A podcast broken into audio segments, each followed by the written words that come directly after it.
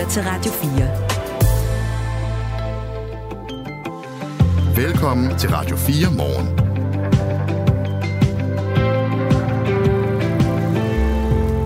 Man har tit diskuteret, om man kunne skrue lidt på forbrugernes adfærd ved at sætte momsen ned på nogle af de ting, der belaster klimaet mindre. Det er det, man kalder en differentieret moms. Sådan at der er 25% moms på, når, du køber en bil, for eksempel, men måske kun 12,5% på blomkål. 25% på en bøf, 12,5% på et dansk æble.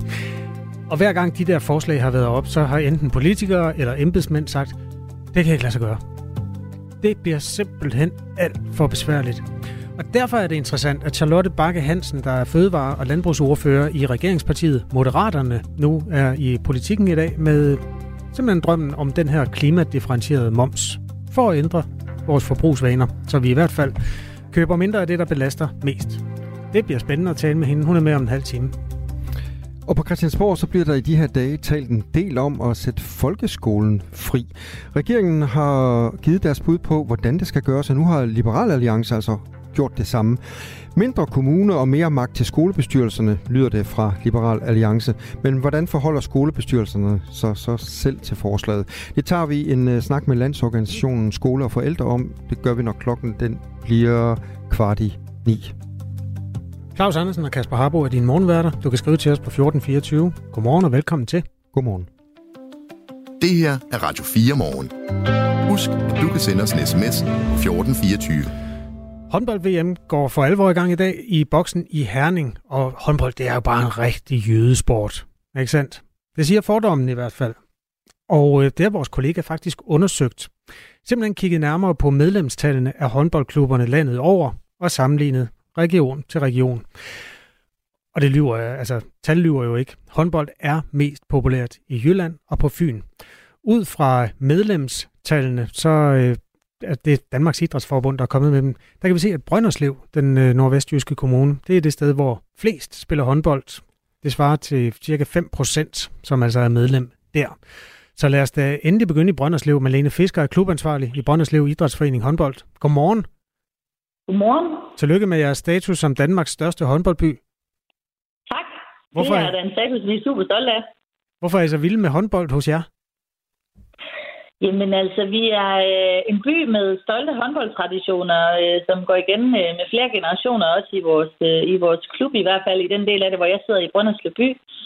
Og øh, jamen, vi er også en øh, klub med plads til alle, hvor vi har fokus på bredden og det sociale, og det tror jeg skaber det her forum, hvor der, man har lyst til at være med, og man har lyst til at komme til håndbold.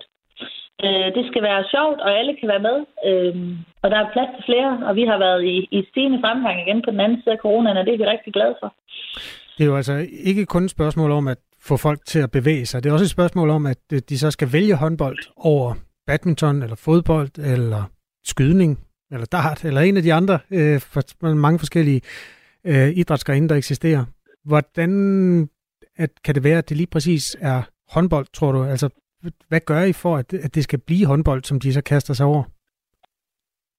Du har helt ret i, at der er rigtig mange foreninger, især her i Brønderslev Kommune, og det er vi jo utrolig glade for. Men vi prøver jo fra håndbolds side, øh, fra B håndbold, hvor jeg sidder som formand, jamen der prøver vi jo på at, at gå ud og gøre så synlige som muligt og tilgængelige som muligt og være klar på, hvornår er der træningstider, hvad er det, vi kan tilbyde som klub, og så øh, lægger vi ud med alle de her ting, vi nu kan dele med, hvordan vi prøver også at være en rigtig social klub, fordi vi ved, at det er ikke kun på håndboldbanen slaget skal slås, det er også i, i fællesskabet i klubben, hvor det handler om, at både de yngre spillere og, og hvad skal man kalde det, teenage-spillere, når de voksne skal føle, at det er rart at være og, og rart at komme. Øhm, og jeg håber da, at det er det, vi ser, en, en, en, altså den afspejling, som vi giver ud af, jeg håber da, at det er det, vi ser, at medlemstallene også kommer ind på. Lige lige på linjen, Malene Fisker, ja. som er klubansvarlig i Brønderslev håndbold. Vi har nemlig undersøgt øh, simpelthen, hvor håndboldspillerne i Danmark er fordelt henne. Der er 104.149 personer, der er sådan officielle håndboldspillere. Og det gør sporten i øvrigt til den femte mest populære her til lands. Og vi kan se, at det er mest populært i Jylland og på Fyn. Så fra den mest håndboldglade kommune tager vi springet til den mest håndboldligeglade kommune. Øhm, det er nemlig Hørsholm.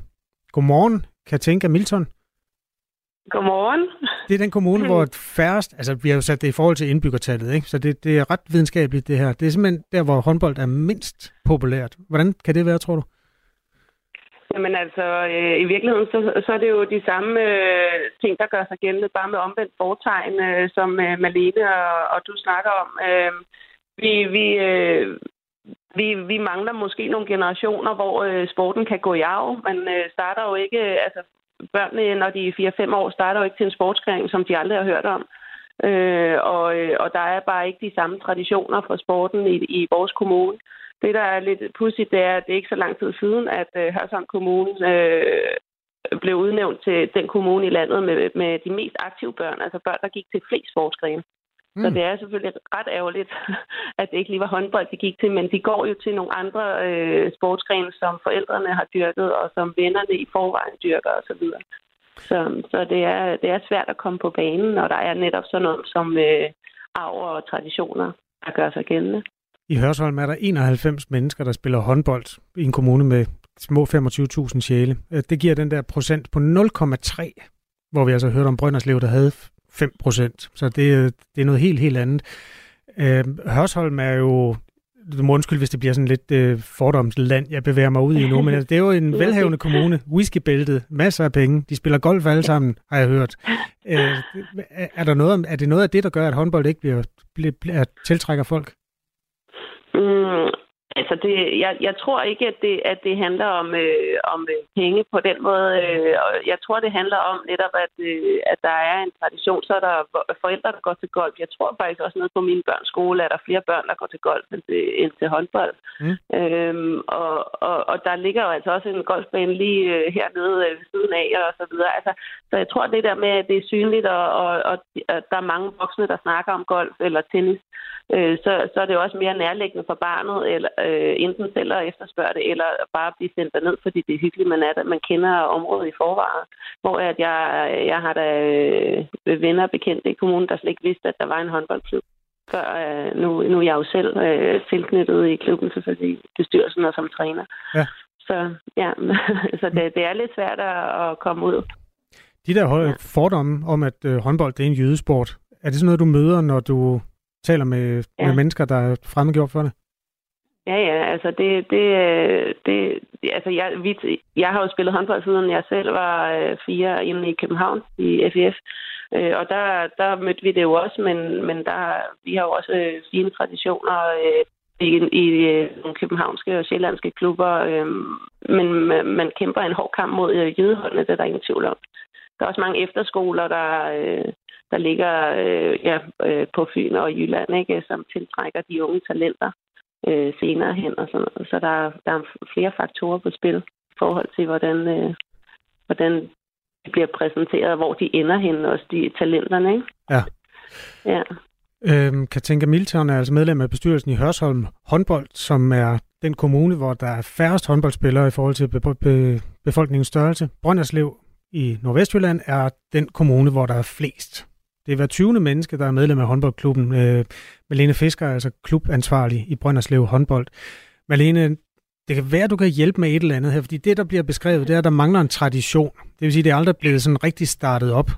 Hvordan startede traditionen i Brønderslev? Altså, hvordan blev det en håndboldby? Var det, fordi der ikke var andet at lave? Undskyld, hvis det var, var fordomsfuldt. Jamen, øh, det tror jeg bestemt ikke, fordi som sagt, de øh, foreninger, vi har, de går meget langt tilbage, så, så jeg vil tro, vi er mange, der har delt, øh, hvad skal man sige, om, om med, de samme medlemmer i mange år. Øhm, jeg tror, noget af det, øh, som, som, som kan være med til at løfte ind, det er selvfølgelig det her med, med velviljen også iblandt, øh, hvor mange, altså det her med at skaffe trænerkapacitet og gøre det attraktivt, det har en stor ting at sige. Og der er vi jo øh, ufatteligt heldige, at vi har så mange frivillige, der stiller op, både som holdleder og træner og så videre, som er med til at bære de her unge mennesker ind i, i hallen. Øh, og det er helt nede fra de små øh, trilletroller, som vi kalder dem, der, mm. der er tre år gamle, når de starter. Mm. Øhm, som måske er løftet med ind på sidelinjen, hver at søskende har været til træning og så videre, og så helt op til, vi har både dame senior og herre seniorhold, Øhm, og vi er også ret stærke i, i, i ungdomsfronten lige nu, så altså, vi har jo formået at bære det med igennem vores klub. Og, og det handler om at prøve at fastholde dem og have de der ting, der gør, at vi synes, det er sjovt at komme i hallen. Øh, og som sagt, der øh, selvfølgelig vil vi gerne vinde nogle håndboldkampe, men det handler også om, at man skal gøre det tilgængeligt for alle. Øhm, og det tror jeg sådan set også, at, at der er mange forældre, der føler det her med, at øh, vi har måske mange familier med i klubben, som også har, har både øh, hvad skal man sige, tre og fire børn, og, og så kan man sige, så er håndbold også en, en økonomisk fornuftig sport at sende sine børn til, og så er det lidt nemmere, når vi alle sammen er i halv, når man kan lige skifte fra den ene halv til den anden halv, mm. og, og komme ind og se dem alle sammen, og få fuldt alle sammen til træning og så videre. Nogen sidder måske over og venter og, og er med i fællesskabet på den måde. Men, men, men selvfølgelig handler det om, at, at faciliteterne er til at kunne skabe de her... Øh, de her halvtræninger, og, og også til, at man kan få, få skabt de her rammer, at vi føler, at vi har en hjemmebane, og at, at der er plads til alle. Øhm, og det er selvfølgelig noget, som, mm. som man kan sige, der kan blive vores udfordring på den lange bane, det er, om vi kan blive ved med at have træningstid nok til alle vores hold. Jeg skal lige spørge dig i øh, Hørsholm håndbold, Malene Fisker. Det, det er jo en buende kommunekasse efter sine. Hvordan er øh, faciliteterne hos jer i Hørsholm? Øh, Ja, når jeg kan tænke, ja, det, oh, undskyld, det, ja. det, ja, det er okay. Øhm, det er øhm, et, et sjovt, du siger det, for vi har, vi har jo virkelig øh, kamp om øh, halvtider her, ikke? Øh, der, der, øh, der bliver kæmpet mod øh, floorball og basket, øh, som er store sportsgrene også øh, i kommunen. Og, øh, og vi, vores øh, ganske få hold, vi har jo flere årgange, som slet ikke er i klubben, øh, for der er ingen spillere på de, på de årgange. Og, øh, og alligevel træner vi i tre forskellige haller øh, i, i bund og grund i to forskellige kommuner. Øh, så vi, vi ser jo ikke engang de andre hold træne. Altså, så det der med netop at få en forbindelse til, til klubfællesskaber, og så har været rigtig svært. Øh, simpelthen fordi der er så få øh, øh, altså ressourcer til, at, eller kapacitet, så lidt kapacitet. Vi kan ikke bare skifte halv øh, og så se lille søster spille ned i halv to øh, på samme adresse. Det findes bare ikke øh, så, skal, så skal vi ud i en, øh, på en biltur for at, at komme over til den anden halv. Ikke? Øh, og vi har faktisk øh, en af Danmarks bedste pigeårgange på øh, 2011. Øh, men øh, de kan kun træne to gange om ugen, for der er ikke flere halvtider. Så fik vi i hvert fald en del af forklaringen på, at Hørsholm ikke buner af håndboldspillere i øjeblikket. Malene Fisker er fra Brønderslev, tak til dig, og Katinka Milton er fra Hørsholm, og tak til dig også. Selv tak.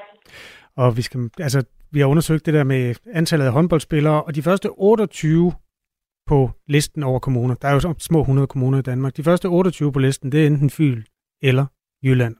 Man skal helt ned på 29. pladsen for at finde Lyngby Torbæk Kommune, som er åbenbart er den mest håndboldgale i den ende af Danmark. Klokken er 17 minutter over 8. Du lytter til Radio 4 morgen. Giv mig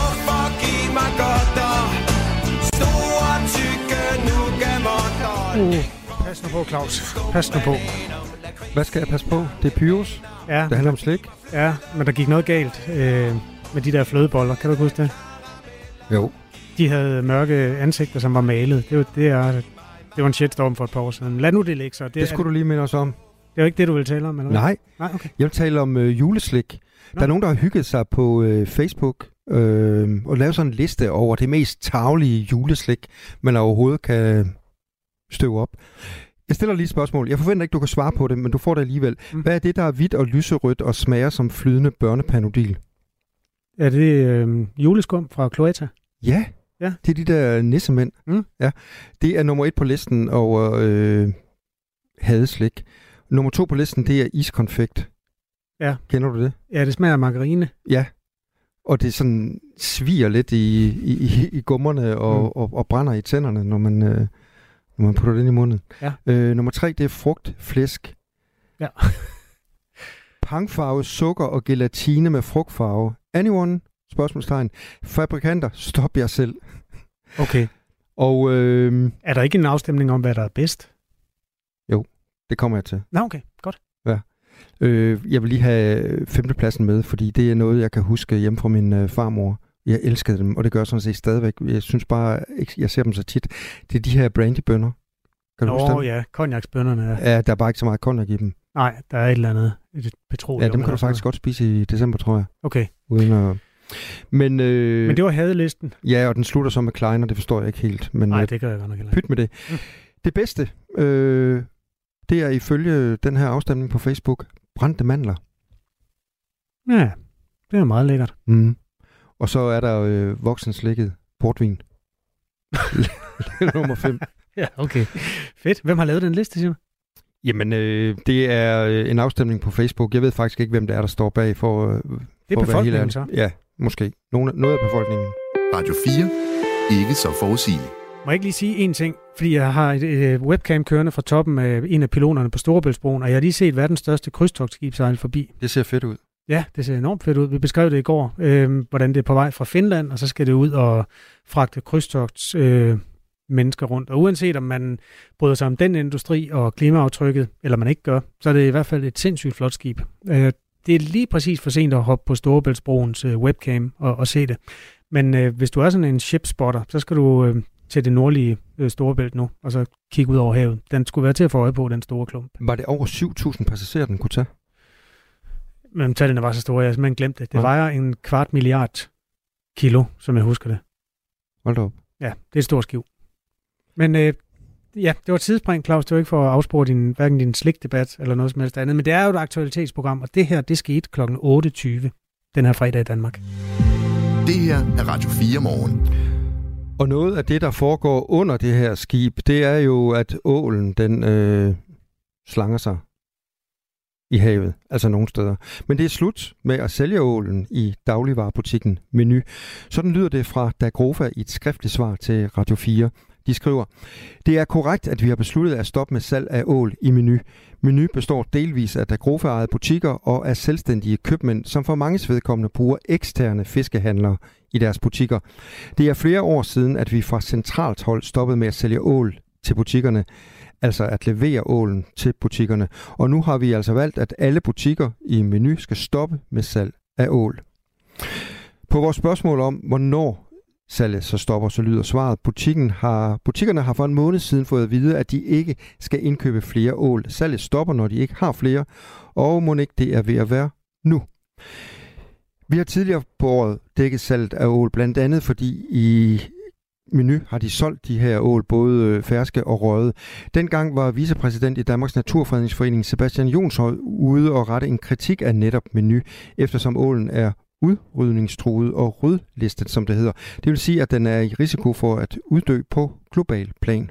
Vi synes faktisk, det er ret... Øh, både overraskende, men også øh, lidt chokerende, at der i dagens Danmark stadigvæk er en, en detaljforhandler, som, som sælger ål, og så ovenikøbet en stor supermarkedkæde.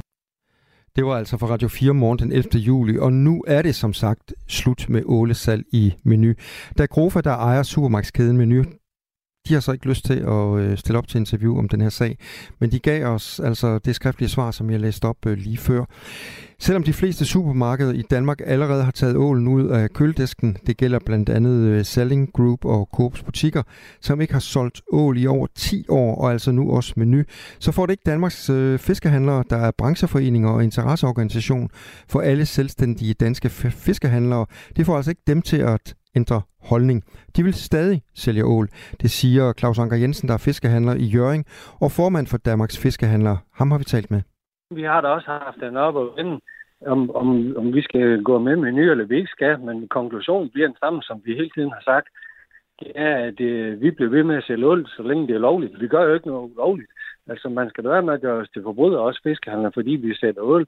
Altså, det er jo fordi Naturfredningsforeningen, vi har været ude sige og presse på, at nu skal vi stoppe med at sætte ål, og så er der menu og nogle forskellige, de bukker under. Øh, det, det, det gør vi bare ikke, fordi vi, vi mener, at så længe det er lovligt at købe dem, så sælger vi dem også. Så øh, der skal komme fra politisk hånd noget ned fra EU eller noget, der siger, at nu skal I stoppe med at sælge ål, fordi den er troet. Vil der være så helt til vi det er velkommen, så stopper vi med at sælge ål morgen tidlig, hvis det skal være. Og Claus Anker Jensen, der er altså formand for Danmarks Fiskehandlere, han siger rent ud, at det giver ikke nogen mening for dem, altså fiskehandlerne, at gøre menu eksemplet efter. Vi synes sådan set, at det, at det er lidt tosset, at menu de stopper med at gøre. De er jo næsten blive presset til at gøre det. Hvis man går ind og ser på ål som artikel i en menubutik, så er det måske ikke en stor artikel. Det var noget andet, når hvis lad os nu sige, det var mælk eller flæskesteg eller et eller andet, som var en god sælger i en menu, så tror jeg nu heller ikke, de har pillet nu sådan uden videre. Det er nok, fordi ål ikke er så stor en artikel i en menubutik, at det er meget nemmere. Og man gider ikke blive ved med at tage den ballade. Det er, jo ikke, det er jo ikke en hemmelighed, at vi fiskehandler, både i dem, der er i menu som selvstændige shop and shop og almindelige fiskebutikker, som jeg har i Danmark. Vi får mails og bliver ringet op og bliver svinet til hver evig eneste uge med, at vi er nogle forbrydere, og hvis vi ikke stopper, så barrikerer de vores butikker og det ene andet. Men det er jo ikke bare med ål. Altså, hvad, hvad, hvad, hvad, hvad, hvis vi siger, nu gider vi ikke sætte ål længere, hvad er det næste? Så bliver det levende hummer, så bliver det stenbiroven. Vi skal jo ikke gøre os til kriminelle. Vi følger bare loven og sælger noget, som vi gerne må. Og jeg er også bare nødt til at sige, at vi følger biologernes rådgivning. Og lige pt. kan jeg bare fortælle dig, at jeg har snakket med flere røgerier i Danmark og i Tyskland og Holland, og de siger, at der aldrig været så mange ål, som der er i år. Der er simpelthen så mange glasål. Så det er kun godt, ålen den er, den er på vej opad, og vi skal også huske på, at ålen er blevet begrænset. Man må jo ikke fange den længere næsten. Det er så kort en periode, så jeg er sikker på, at de har fuld styr på det, de kloge hoveder. Så det skal jeg ikke være med til at lege dommer for, bare fordi Naturfredningsforeningen de presser på, for at vi skal stoppe med det. Og det kommer altså ikke til at ændre sig lige forløbig, lyder det altså fra Claus øh, Anker Jensen, der er fiskehandler i Jøring og formand for Danmarks Fiskehandlere. Så længe vi kan få tilbudt ål fra vores leverandører, og vores leverandører de siger, at ålen den er i fremgang, og der er regler med, og det bliver reguleret i Danmark, ved du hvad, så sælger vi, så sælger vi det sådan set med god samvittighed, fordi jeg er bare nødt til at sige, hvad bliver det næste? Må vi ikke sælge tul længere? Fordi den har man også på en rød liste. Folk, de elsker tul i dåser. Det er en, der er ikke nogen til spørgsmålstegn med det, men der er bare nogen, der simpelthen bare har fundet ud af den hul her. Nu skal vi bare køre det hele vejen, og det har lykkedes den at få pillet nogen, nogle butikker, men altså, den kommer ikke ud af vores butik, før at det bliver lavet lovgivning på det. Fordi så, så, kan vi, så, kan vi, så kan vi lige så godt lukke. Altså, det er vores eksistens, det går ud over, hvis de skal med til at bestemme, hvad vi må have lov at sælge i vores butikker efterhånden. Og jeg er nødt til at sige, at vi gør ikke noget lovligt overhovedet. Sådan lød det altså fra Claus Anker Jensen, der er fiskehandler i Jøring og også formand for Danmarks Fiskehandlere. Radio 4. Ikke så forudsigeligt. Sammen med en række mennesker har jeg forsøgt at lade være med at drikke hele december. Indtil videre er det gået okay i 8 timer og 26 minutter. Det er en bevægelse, som ikke er indstiftet for at opdrage på nogen, men for at teste, om det kan lade sig gøre at gennemføre den her julemåned, og stadig synes, den er hyggelig. Måske endda sjov, uden at indtage alkohol. Din højre hånd ryster lidt. Har du lagt mærke til det? Mm, det gør de begge to. Okay. Men øhm, det handler jo ikke kun om mig, det handler om en generation.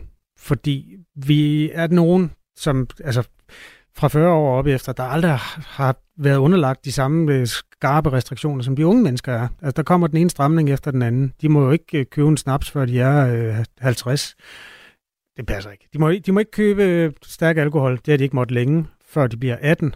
De må heller ikke øh, drikke ting med mere end 6, eller i hvert fald ikke købe ting med mere end 6% øh, alkohol i, øh, når de er 16 eller 17. Så det er jo det er jo en generation, vi ikke bestiller andet end at opdrage på. Og derfor kunne det være interessant at se, om vores generation også kan lære noget. Det var i hvert fald det, vores øh, lytter lytter Mariem opfordrede os til at teste, hvis nu vi skulle lære de unge mennesker nogle bedre vaner. Et af vores mennesker i sms'en skriver, hvorfor er det, at vi alle sammen skal gøre os til alkoholikere? Jeg rager ikke på nogen, når jeg har drukket. Jeg styrer det, og det er ikke alle, der kan det. Men det der alkoholisme, det skal I stoppe. Øh, god weekend fra David, som jo altså har fuldstændig ret. Nogen kan sagtens finde ud af det. Det tror jeg, de fleste kan. Men derfor kan man jo godt teste, øh, om, om det er fedt at prøve det. En anden har skrevet til os, hvis jeres moralisering om alkohol fortsætter på det niveau, så stempler jeg ud af Radio 4 i december. Det var en hård melding. Jamen, det er også dødssygt at høre på det der moralisering og et sundhedsråd og sådan noget. Vi ringede til Charlotte Bøving forleden, som er læge i Varde. Hun har haft tv-programmer på DR blandt andet. Mest for at få nogle inputs til, hvordan man sådan kan teste undervejs, om man får det bedre. Vi snakkede blandt andet om muligheden for at veje sig. Jeg vejede mig her til morgen, og så vejer jeg mig 1. januar. Så vil jeg se, om jeg går i det, gennem december uden at tage på. Fordi øh, der er faktisk noget med vægten. Tre genstande, jamen det er jo næsten et hovedmåltid, man skal undvære. Så hvis man er vant til at give den gas til daglig, jamen så kommer der jo til at ske noget med vægten, medmindre man erstatter med nogle andre kalorier undervejs. Jeg vejede 78,9, så nu får vi se. De gode lægelige argumenter, dem har vi simpelthen hørt til bevidstløshed. Jeg hader at få at vide, at, øh, at man dør tidligere, når man drikker. Fordi det kan også være, at man dør tidligere af noget andet. Og hvad med, det, hvad med, hvad med de cigaretter så, og det, det ene og det andet, ikke? Vi gjorde meget ud af, i det, da vi inviterede Charlotte Bøving. Det, det handler ikke om at moralisere. Folk må holde december, som de har lyst til, men det endte sgu med at være sådan lidt et bombardement af gode sundhedsargumenter. Og så vil jeg lige sige en sidste ting. Nu er det jo vinter. Det er jo her, hvor vi har alle vores infektioner. Og jeres immunforsvar kommer altså også til at lukrere på, at I holder op med alkohol. Ja, ja. Det er godt med dig. Øh, nu prøver vi det. øh, medlemslisten. Jamen, jeg sidder herovre på den anden ja. bord, og, og på den anden side af bordet og tænker, øh, jeg synes ikke, du moraliserer. Du er undersøgende i dit eksperiment, og jeg synes, det er pisse interessant at, mm. at vide, når vi kommer ud af den her måned, hvad det er endt med, hvad du har fået ud af det her. Altså nogle gange, så er vi også nødt til at ofre os selv lidt øh, for at, at vide, hvad pokker er det, vi taler om. Hvis det bliver moraliserende, så skal du sige det. Medlemslisten tæller indtil videre Anne Vibeke, Axel, Henrik fra Aarhus, der dog vil drikke igennem nytårsaften, men det er så også næsten hele december. Maja, Niels Kravlund, Anne Kovstrup, Pernille Kronborg, Michael Hauerslev, Michael Henrik Madsen og Erik Adrian. Og så er der en, der hedder Jacques Oder, der skrev på vores Facebook-side, at han øh, har indstiftet en modbevægelse, der hedder Sort December, hvor man skal drikke en guldøl hver eneste morgen. Så den kan man melde sig ind i, hvis man synes, at det hvid december er for kedeligt. Klokken er halv ni. Nu er der nyheder på Radio 4. Vejene her til morgen ser pænere ud end i går morges, lyder det fra Martin Rytoft, der er vagthavende ved Vejdirektoratets Trafikcenter. Men man skal ikke lade sig snyde, for selvom vejene ser pænere og ryddet ud, så er de stadig glatte mange steder i landet, siger han. Så skal man begive sig ud i trafikken her til morgen og formiddag, så skal man lige være opmærksom på at køre lidt ekstra forsigtigt stadigvæk, siger Rytoft. Indtil videre er morgenen forløbet uden særlig mange uheld, da folk kører ganske fornuftigt, lyder det fra vagthavene. Han tilføjer, at det ser ud som om bilisterne kører ekstra forsigtigt med ekstra afstand efter gårdsdagens glatte veje. Tidligt her til morgen arbejder politi og redning på Farøbroerne, hvor en bilist er blevet påkørt af en lastbil på grund af spejlglatte veje. Det siger vagtchef hos Sydsjællands Falsters politi, Bo Geo Petersen til Ekstrabladet. P4 Trafik i Midt og Nord skriver også på det sociale medie X, at man skal være opmærksom på glatte strækninger. Bilister er stødt på sort is, blandt andet på E45 omkring Skanderborg og Aarhus. Også Sydjyllands politi har på X advaret om glatte veje og opfordrer til at køre forsigtigt, når man bevæger sig ud i morgentrafikken. Danmarks Meteorologiske Institut DMI har lokalt målt ned til 10 graders frost og andre steder kun omkring frysepunktet. Det skriver DMI på X, hvor instituttet også advarer om glatte veje i hele landet. Israels militær har genoptaget kampene i Gazastriben, det oplyser militæret her til morgen ifølge Reuters. Det israelske militær beskylder samtidig Hamas for at bryde våbenhvilens betingelser. Tidligere meddelte det israelske militær, at det var blevet at der var blevet afværget et raketangreb fra Gaza. Våbenhvilen stod til at udløbe her til morgen klokken 7 lokal tid, klokken 6 dansk tid. Natten til i dag skrev avisen Wall Street Journal, at parterne ifølge egyptiske embedsfolk var blevet enige om at forlænge våbenhvilen med endnu en dag. Hverken Israel eller Hamas har meldt ud, at parterne var nået til enighed om at forlænge våbenhvilen yderligere. Margrethe Vestager ser ud til at tabe kampen om jobbet som ny leder af den europæiske investeringsbank EIB, den spanske finansminister Nadia Calvino, er nemlig favorit til posten. Det fortæller Vincent Van Petegem, der er Belgiens finansminister og formand for bankens styrelsesråd, der står for ansættelsen af den nye leder af EIB. Det skriver børsen, som har informationen fra mediet Politico. Han vil ifølge Politico sende et brev til de 27 EU-lande i bankens ejerkreds og bede dem om at vælge Nadia Calvino. Børsen har fra en anonym kilde, der skal være tæt på processen, fået det samme at vide. Det er planen, at bankens ejerkreds, ejerkreds skal tage beslutning om posten på et møde mellem finansministerne 8. december. Hvis man skal have posten, skal man have opbakning fra minimum 18 af de 27 EU-lande og mindst 68 procent af bankens ejerkreds. En amerikansk dommer har blokeret for en lov i delstaten Montana, der ville gøre det sociale medie TikTok forbudt i delstaten fra 1. januar. Det fremgår et påbud, som distriktsdommeren har udstedt.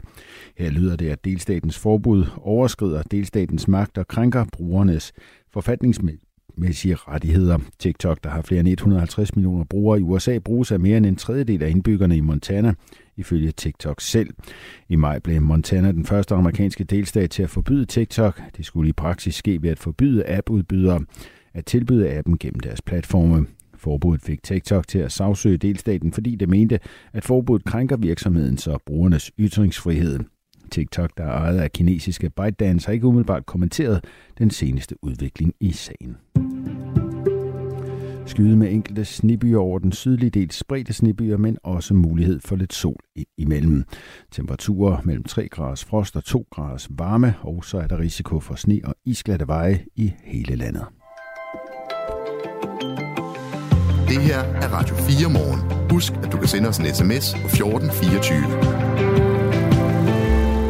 Hold da op, så kom Steve med. Fuck it, skriver han. Steve, han er fra Belgien. Der snakker man sådan. Øh, jeg har kun drukket kaffe og juice i dag, og jeg er med på hvid december, skriver Steve. Vi vokser i styrke. Jeg siger det bare. Folkebevægelsen, hvid december. Og du må også gerne drikke, hvis du har lyst til det. Jeg har et par whisky øh, til at slå min corona ihjel, og det var bedre end den vaccine, jeg aldrig fik, skriver Ina fra Valby. Godt så, bevægelsen lever, den får en Facebook-side lidt senere. Nu skal vi til noget andet. Det her er Radio 4 morgen. Vi skal øh, ifølge Moderaterne prioritere blomkål over bøffer. Ikke kun når vi øh, putter mad på tallerkenen, men især når vi kører ind. Og det, der skal få os til det, er klimadifferentieret moms. Det er en historie, som er ude i politikken i dag.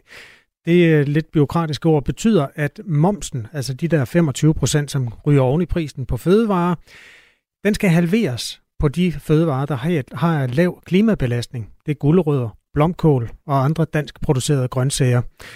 Den udgift øh, skal så dækkes ved, altså på den måde kommer der færre penge i statskassen, den skal ifølge Moderaterne dækkes ved, at man pålægger nogle mere klimaskadelige fødevarer, f.eks. oksekød, en afgift. Charlotte Bakke Hansen, godmorgen. Godmorgen. Godmorgen, fødevare- og landbrugsordfører i Moderaterne. Du skal nok få lov at uh, få lidt modstand, men nu får du lige lidt medvind. Fortæl om, hvorfor det er en god idé. ja, at vi i Danmark skal håndtere klimakrisen på mange forskellige måder, og et af de steder, hvor vi kan sætte ind, det er på vores forbrugsvaner. Vi mener, at det skal være billigere og nemmere for danskerne, og at de kan fylde deres indkøbskur med grønne og sunde fødevarer.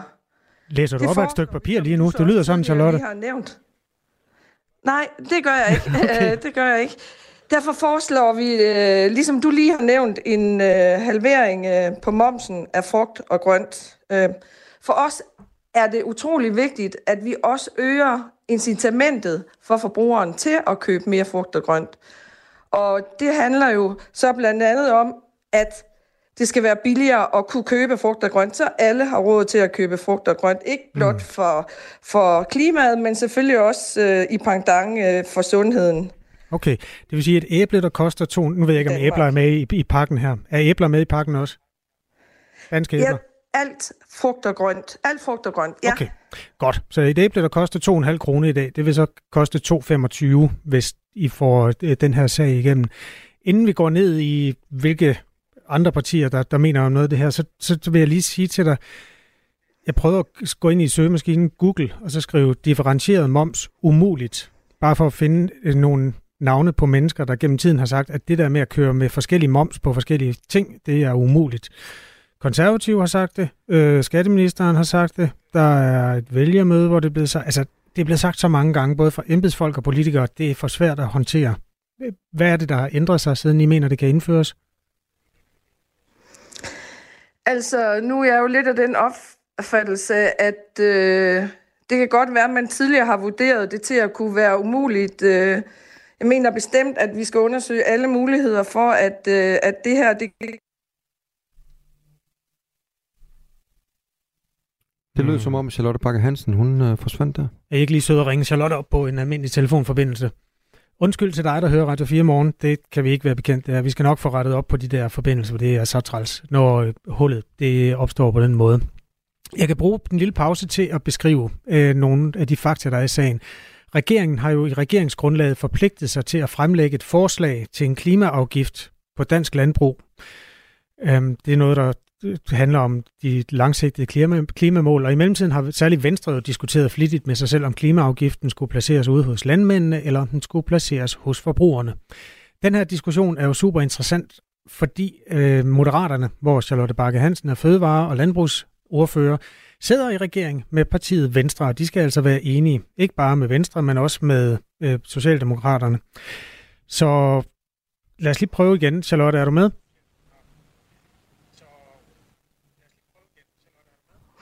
Ja, jeg er med igen.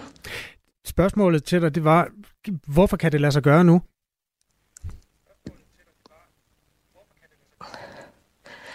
Altså, vi har mulighed for at lave differentieret moms, og der er også differentieret moms andre steder i andre lande. Så derfor mener jeg jo, selvfølgelig skal vi kigge til, hvad gør de, lære af dem, og så finde ud af, hvordan vi gør det her muligt. Vi står overfor en, og vi står midt i en øh, klimakrise. Det er vigtigt, øh, vi også får fundet nogle greb og gør nogle ting i forhold til at rykke på det her nu. Og der mener vi jo, at også vi som forbrugere spiller en stor rolle. det, der jo er vigtigt, og det vi vil gøre med den her differentierede moms, det er jo at give forbrugeren en gulderød for, at, som at sige det, at putte flere gulderødder ned i øh, indkøbskurven. Og det gør vi det jo på den her måde ved at lave en differentieret moms, så det stadigvæk ikke bliver billigere at være forbruger. Nu har Moderaterne jo bare ikke absolut flertal, med mindre I tæller resten af regeringen med, og Venstre er altså sådan lidt et andet sted på nogle af de der klimaspørgsmål.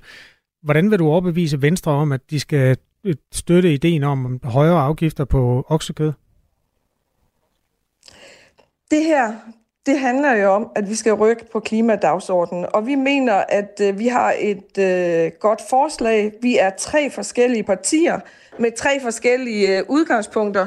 Vi sætter os ind i et rum og får nogle gode drøftelser, og så kommer vi ud med et øh, fælles resultat.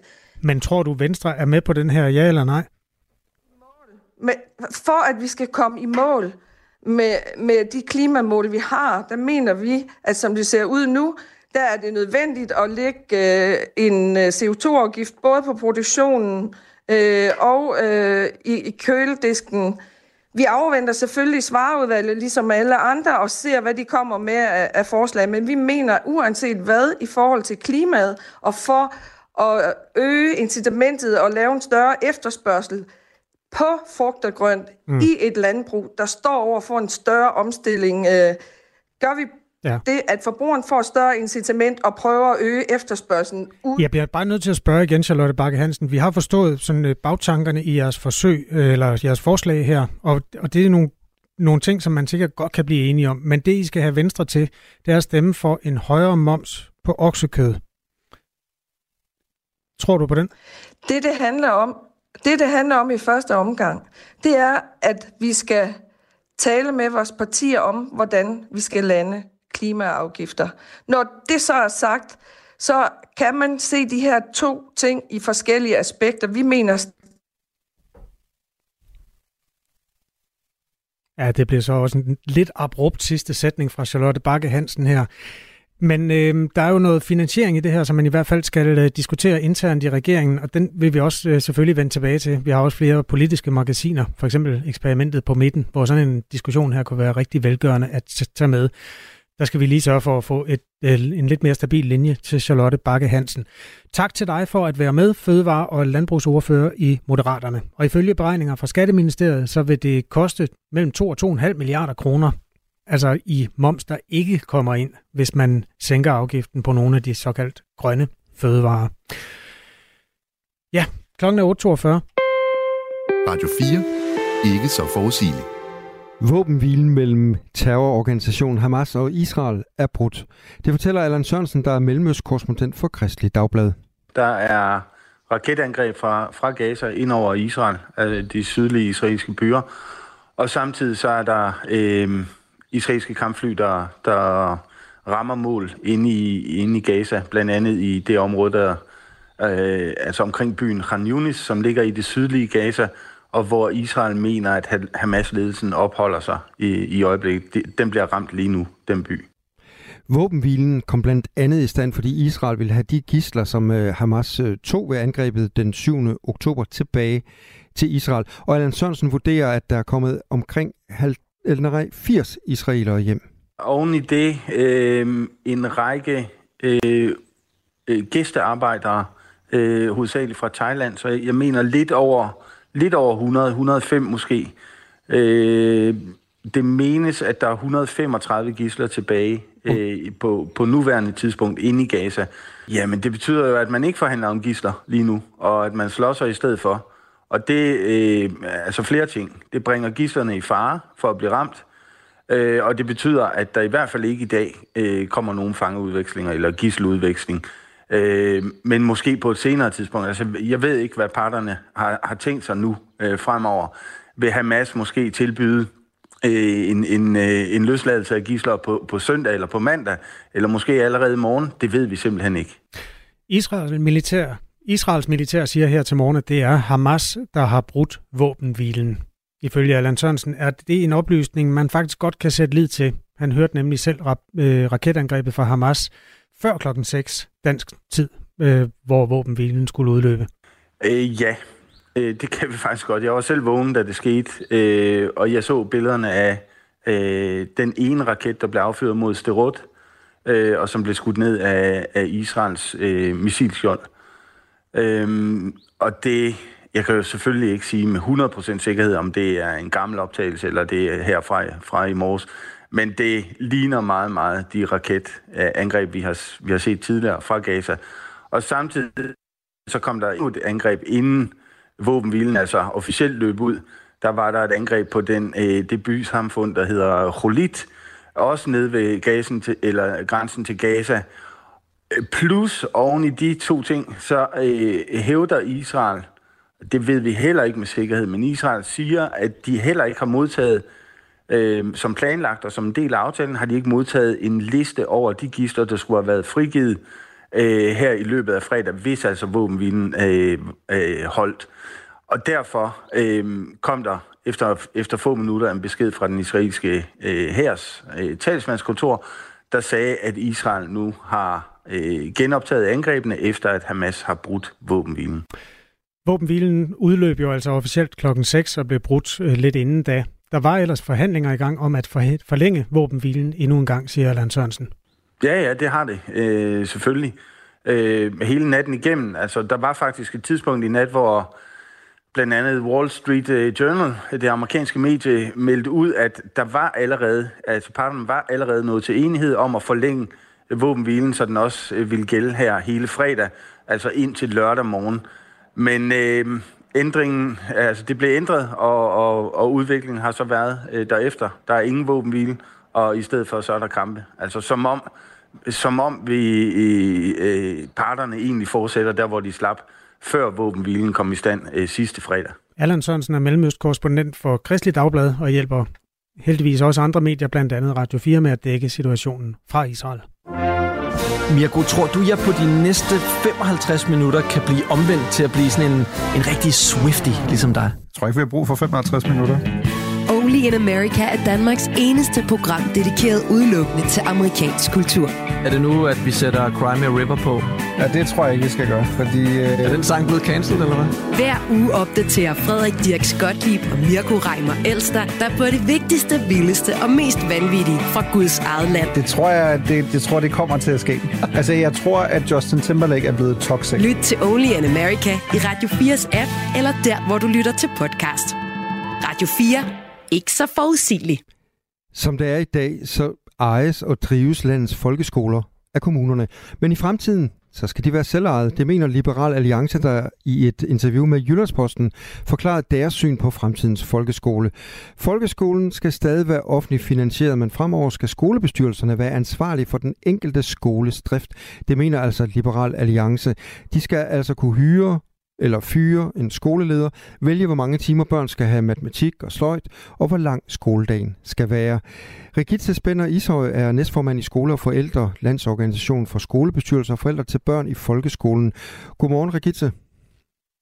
Godmorgen. Hvordan lyder det her forslag fra Liberal Alliance i øh, dine ører? Jamen, øh, det er jo både øh, positivt, at øh, man kan se værdien i øh, skolebestyrelserne, og samtidig så er vi måske en lille smule tilbageholdende. Hvorfor tilbageholdende? Jamen det er jo fordi, at folkeskolen er jo et af de helt store øh, fællesskaber og traditioner, vi har i Danmark med, at skolen skal være lige for alle, og, og man skal have mulighed for at være en del af folkeskolen, uanset hvem man er og hvad man er. Så altså det her med, at øh, jeg synes ikke nødvendigvis, at vi skal have øh, 900 folkeskoler, som kører i hver deres retning. Jeg synes faktisk, det er ret fint, at vi har en fælles samling på, hvad er det, en folkeskole er, og hvordan skal sådan en drives. Men jeg synes helt bestemt, at skolebestyrelserne øh, er kompetente til at kunne have en større indflydelse, end de har i dag. Men er altså ikke kompetente nok til at være ansvarlig for den enkelte skoles drift? Er det, du siger? Nej, det er ikke det, jeg siger. Øh, det, jeg siger, det er, at jeg synes, det er fint, at vi har nogle fælles rammer, vi arbejder indenfor. Så kan man tilpasse sin skole ud fra det, man har der.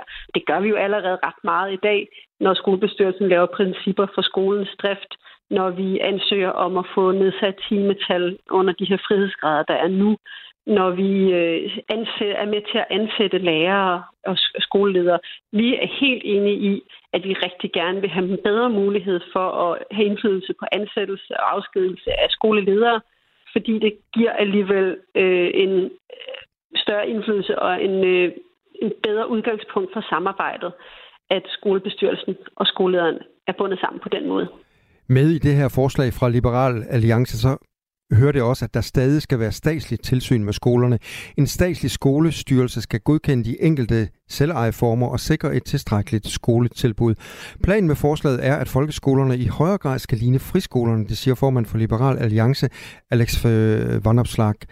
Og øh, jeg spurgte dig før, hvorfor du var forbeholden over for det her forslag. Det svarede du så på, men hvis du skal pege på nogle gode ting øh, i forslaget fra Liberal Alliance, hvad kunne det så være? Jamen, så vil det jo være den her legitimering af skolebestyrelsens rolle. Øh, det vil jo være det her med, at man kan se, hvad giver mening for vores skole. Giver det mening, at eleverne først møder klokken 9? Jamen, så er det det, vi skal. Øh, og også, at skolebestyrelsen får en mere øh, fremtrædende rolle, fordi det er det demokrati, som skolen egentlig bygger på, det er der, hvor at skoleelever og forældre og lærere og ledelse, at de samles og finder ud af, hvad fungerer for vores skole. Og det giver god mening. Jeg taler med Rigitte øh, Spænder Ishøj, der er næstformand i Skole og Forældre, altså Landsorganisation for Skolebestyrelser og Forældre til Børn i Folkeskolen.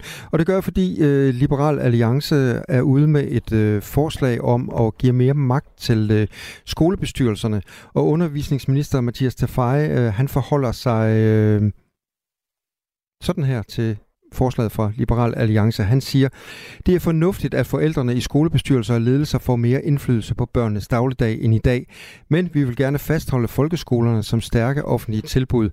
Det har en stor værdi, at folkeskolen indgår i et kommunalt skolevæsen, hvor skolerne kan trække på kommunens ressourcer, såsom socialområder, PPR, biblioteker osv., uden at skulle betale for det.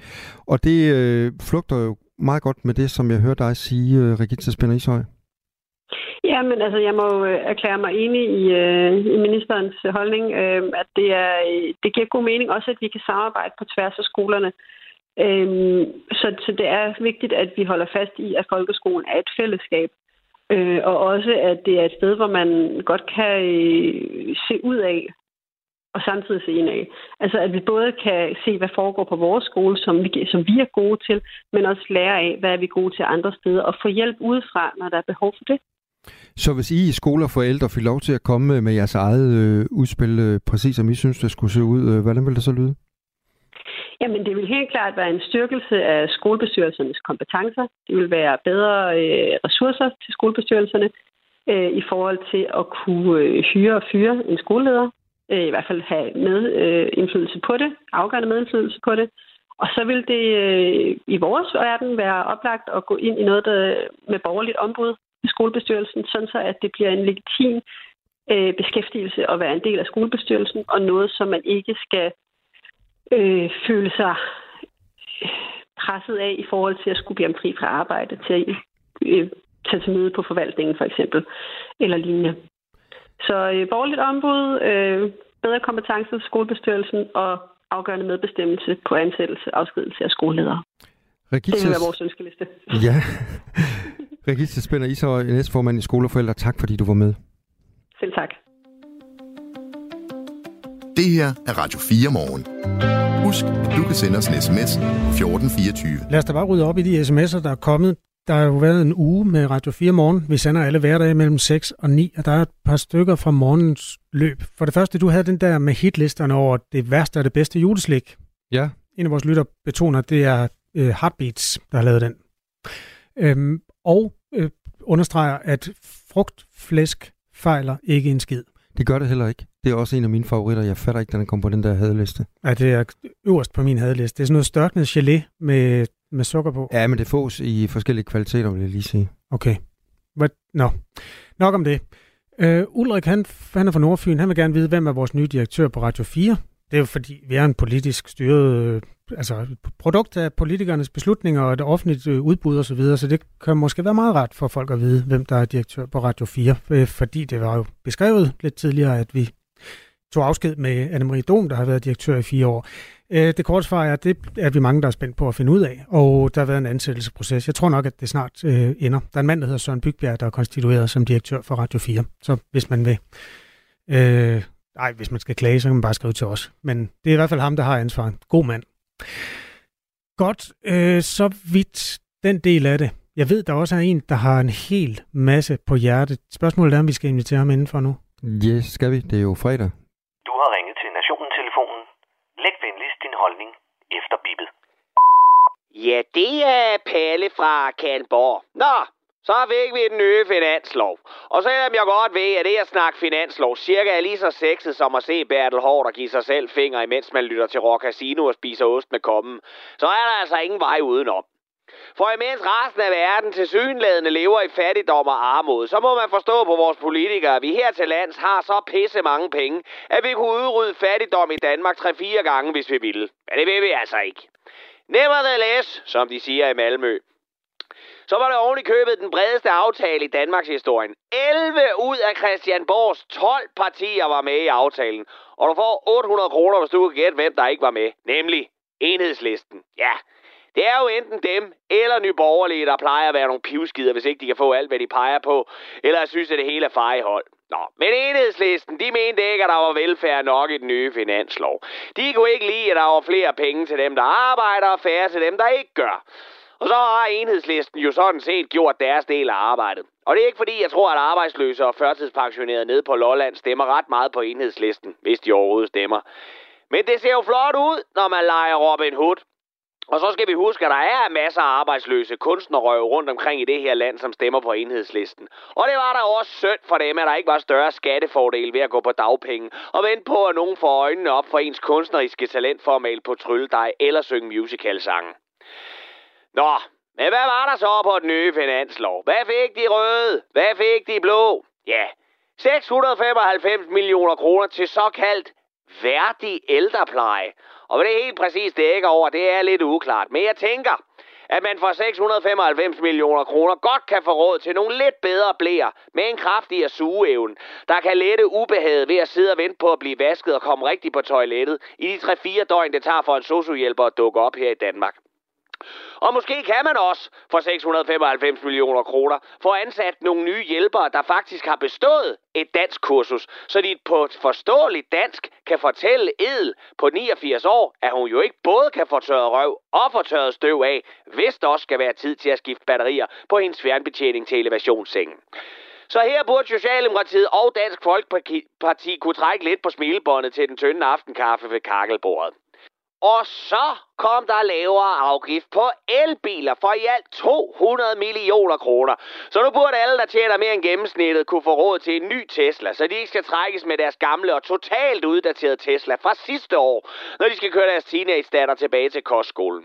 Og selv samme teenage-datter får nu også, takket være finansloven, mulighed for at få en uafhængig patientrådgivning, inden hun får lavet nye patter og mere filler i læberne. Det er jo altså altid rart med en second opinion.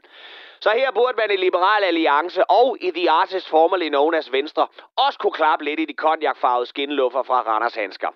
Og endelig så blev der afsat 80 millioner kroner til landsbysfornyelse. ja, landsbysfornyelse, ja. Så nu kan de få pudset byskiltet, så man kan se, at der står skive og ikke sive og måske endda få et nyt ynglende gråandepar til branddammen. Og for 80 millioner kroner, så skulle man da også være et skarn, hvis ikke der kunne smides lidt mønt af til at tiltrække ny og spændende arbejdskraft til lokalsamfundet. Så man måske kan få en ny ansat op i det lille blå hus med det blinkende neonskilt på Markvej. En ny tegpige eller ej, så skulle jeg mene, at der var en del her for Inger Støjbergs vælger at klappe deres raserene naller af. Så alt i alt, en blandet landhandel er her nu forbedringer for danskerne, så de for, kan fortsætte med at pisse i bukserne og stadig mærke varmen, og knap så meget, der er reelt langtidsholdbar politik. Men man skal jo også kun klare skærende fire år ad gangen. Og det var Palle fra Kallenborg. Ja, godmorgen Palle. Glædelig jul. Glædelig 1. december. Apropos glædelig jul, Kasper, kunne du forestille dig øh, en juleaften, hvor du sad med din mobiltelefon og... Det gør jeg. Og så, Ja, men går du også på MobilePay og øh, sender penge rundt til dine gæster, i stedet for at komme med en gave? Altså, det, jeg har faktisk tænkt tanken. Har du det? Den er meget fed. Altså, vi ved jo... Nå, okay. Men det er jo ikke... Hvem er det, der har fået ideen? Jeg læste godt et eller andet i Avisen Danmark. Øh, Kulturredaktøren, ikke? Jo. Annette Hyldested. Øh, altså, det kommer til at optræde i Ring til Radio 4, det er derfor, vi runder det. Fordi julen er så forudsigelig i forvejen. Altså, jeg har tre døtre, og de ved godt, hvad gavebudgettet er. Det kan jeg se på deres ønskeseddel. De ved sådan cirka... Jamen, kan man ikke bare gå udenom den ønskeseddel, og så komme med det, som man har lyst til, så det bliver sådan lidt personligt og lidt hyggeligt? Der er jo ikke ret meget hygge over en mobiltelefon og mobile pay. Det kommer an på, hvor mange penge du får. ja. Men det er da en meget sjov tanke, hvis vi gik over til, fordi gaveræset vil være hurtigt overstået. Der ligger ikke alt det der papir og sådan noget bånd, sådan noget gavebånd, der havner i spiserøret på, på hunden. På dyrens, ja, naturens. Ja. Det ved jeg ikke. Så skal man jo til at ønske sig et beløb i stedet for ting. Ja. Jeg men ønsker mig en million. Det kan vi høre mere om om fem minutter. Nu er klokken ni. Der er nyheder. Du har lyttet til en podcast fra Radio 4. Find flere episoder i vores app, eller der, hvor du lytter til podcast. Radio 4. Ikke så forudsigeligt.